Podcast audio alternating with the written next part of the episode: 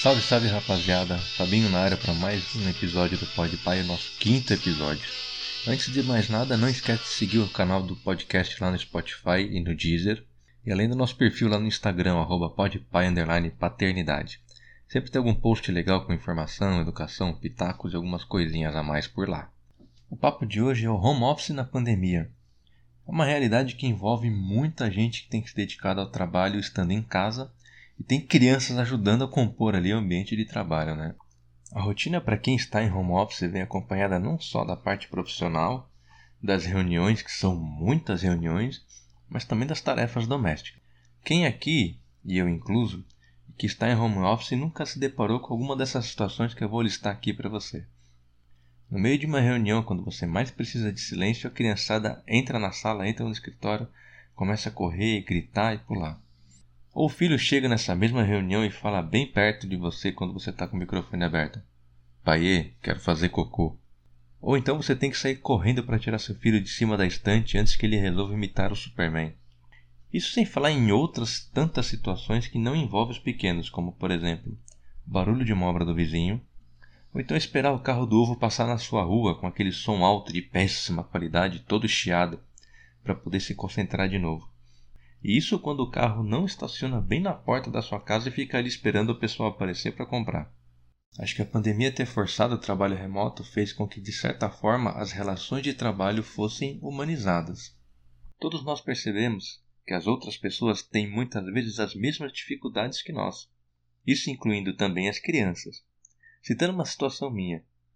No começo da pandemia, meu filho mais novo sempre pedia para trabalhar no meu colo. Isso logo cedo na primeira reunião do dia. A princípio eu dizia não porque eu achava que ele ia me atrapalhar, atrapalhar o andamento da reunião, enfim. Porém eu percebi que ele ficava bem triste. Porém eu percebi que ele ficava bem triste, já que me via fazendo algo que até então ele não conhecia, era novidade.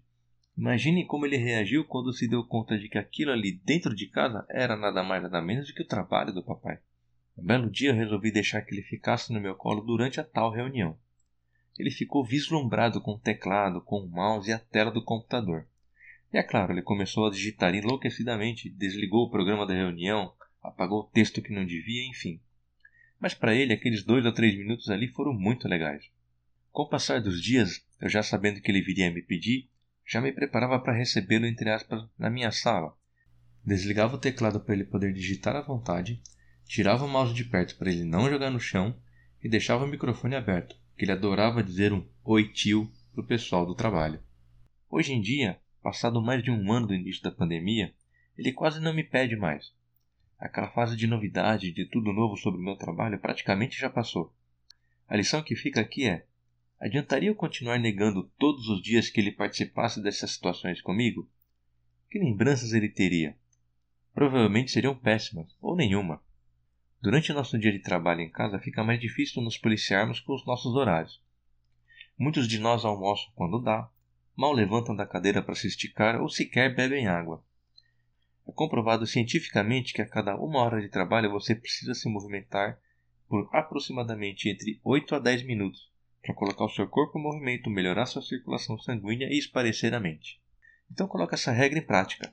Aproveite para se movimentar e use algum desses intervalos para alguma atividade rápida com os pequenos.